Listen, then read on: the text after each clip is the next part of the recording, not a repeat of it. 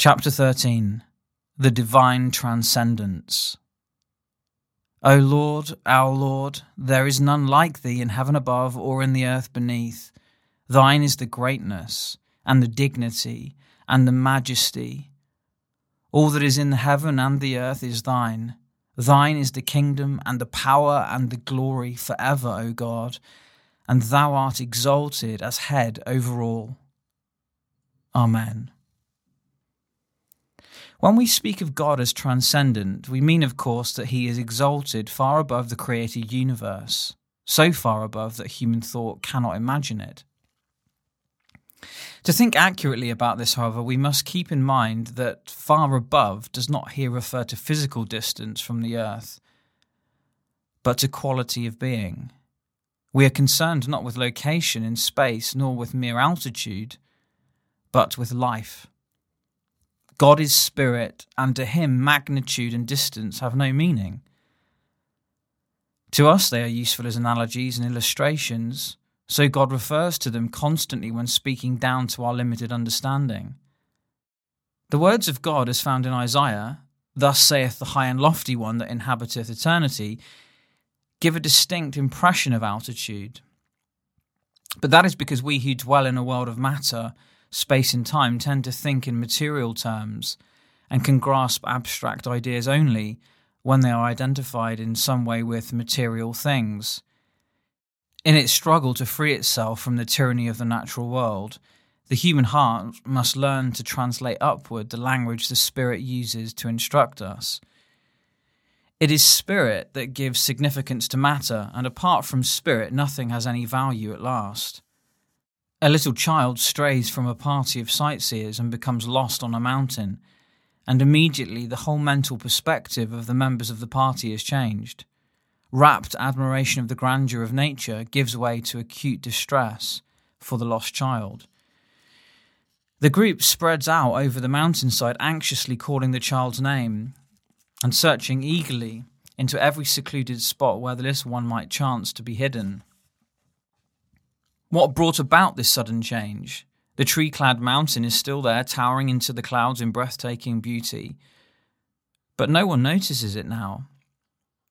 All attention is focused upon the search for a curly haired little girl. Not two years old and weighing less than 30 pounds.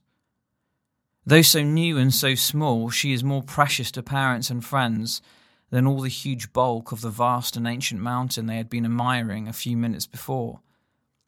And in their judgment, the whole civilized world concurs, for the little girl can love and laugh and speak and pray, and the mountain cannot.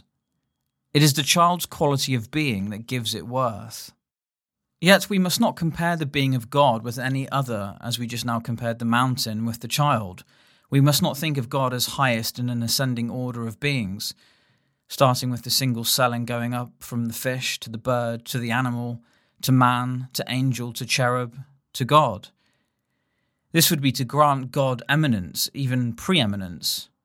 But that is not enough. We must grant him transcendence in the fullest meaning of that word. Forever, God stands apart, in light unapproachable. He is as high above an archangel as above a caterpillar. For the gulf that separates the archangel from the caterpillar is but finite, while the gulf between God and the archangel is infinite. The caterpillar and the archangel, though far removed from each other in the scale of created things, are nevertheless one in that they are alike created they both belong in the category of that which is not God and are separated from God by infinitude itself.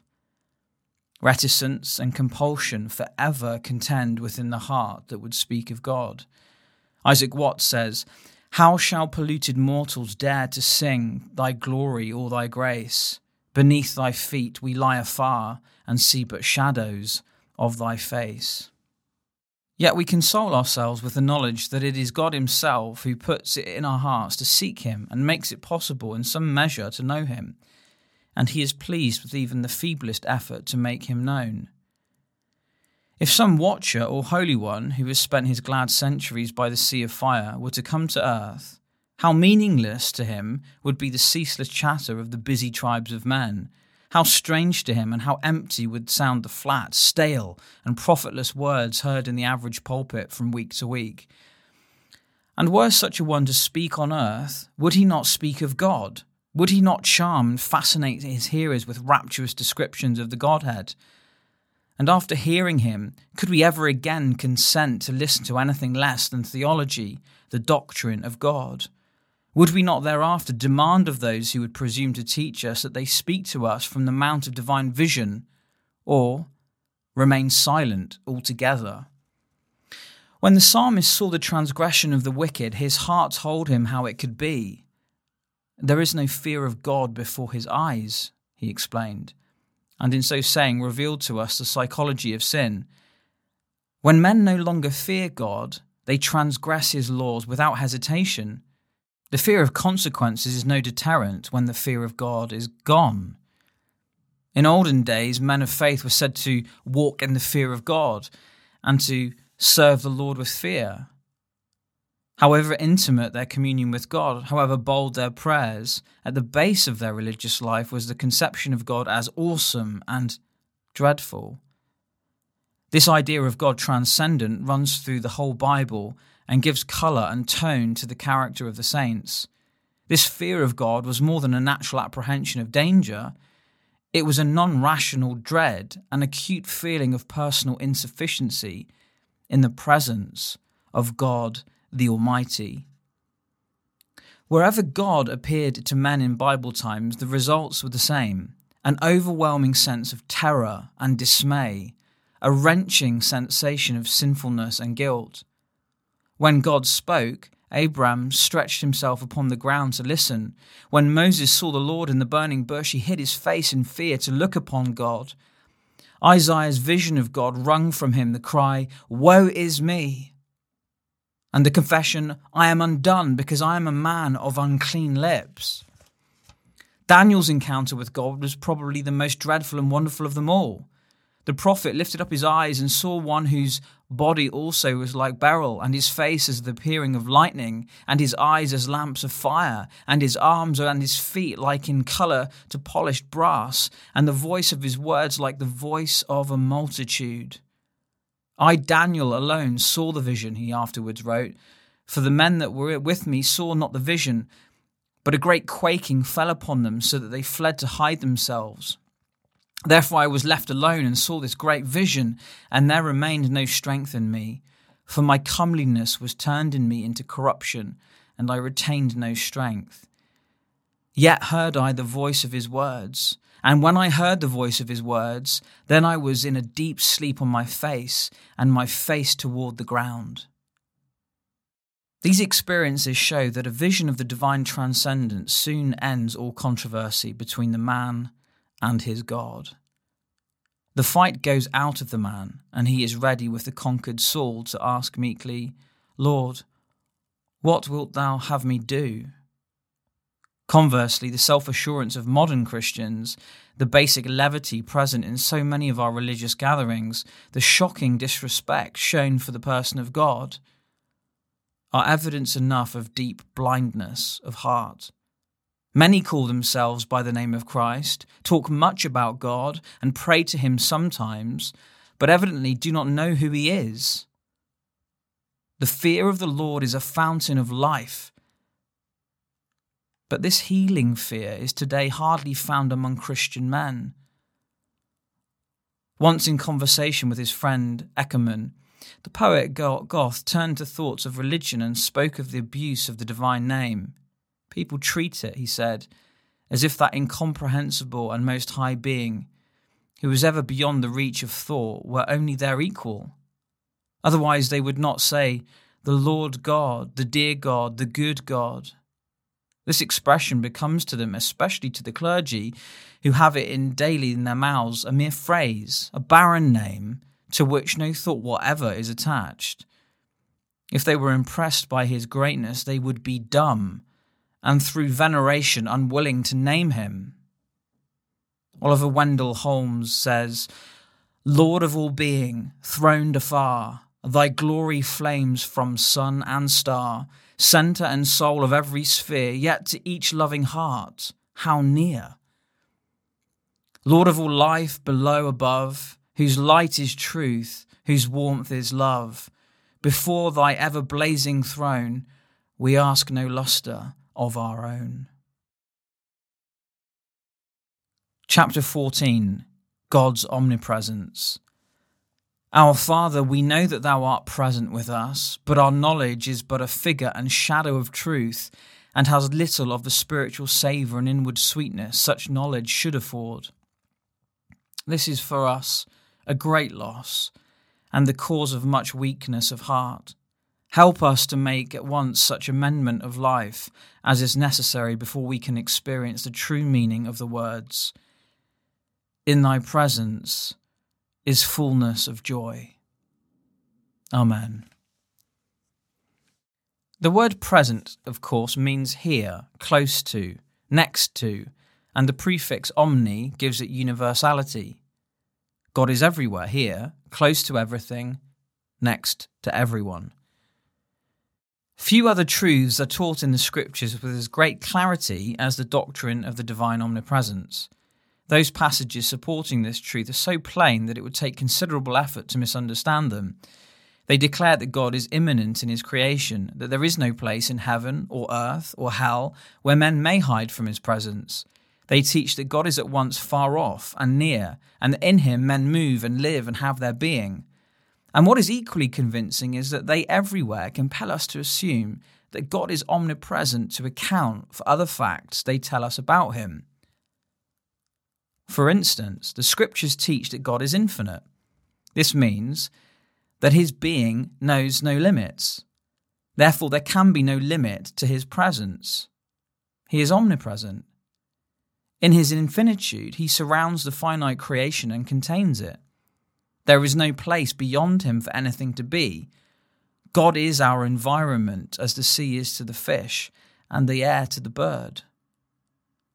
God is over all things, wrote Hildebert of Lavardin. Under all things, outside all, within but not enclosed, without but not excluded, above but not raised up, below but not depressed, wholly above, presiding, wholly beneath, sustaining, wholly within, filling. The belief that God is present within his universe cannot be held in isolation. It has practical implications in many areas of theological thought and bears directly upon certain religious problems, such, for instance, as the nature of the world. Thinking men of almost every age and culture have been concerned with the question of what kind of world this is. Is it a material world running by itself, or is it spiritual and run by unseen powers? Does this interlocking system explain itself, or does its secrets lie in mystery? Does the stream of existence begin and end in itself, or is its source higher up and further back in the hills? Christian theology claims to have the answer to these questions. It does not speculate nor offer an opinion, but presents its Thus saith the Lord as its authority it declares positively that the world is spiritual. It originated in spirit, flows out of spirit, is spiritual in its essence, and is meaningless apart from the spirit that inhabits it. The doctrine of the divine omnipresence personalizes man's relation to the universe in which he finds himself. This great central truth gives meaning to all other truth and, and imparts supreme value to all his little life. God is present, near him, next to him, and this God sees him and knows him through and through. At this point, faith begins. And while it may go on to include a thousand other wonderful truths, these all refer back to the truth that God is and God is here. He that cometh to God, says the book of Hebrews, must believe that he is. And Christ himself said, Ye believe in God, believe also whatever also may be added to the elementary belief in God is superstructure, and regardless of the heights to which it may rise, it continues to rest solidly upon the original foundation. The teaching of the New Testament is that God created the world by the Logos, the Word, and the Word is identified with the second person of the Godhead, who was present in the world even before he became incarnate in human nature. The Word made all things and remained in his creation to uphold and sustain it, and be at the same time a moral light enabling every man to distinguish good from evil.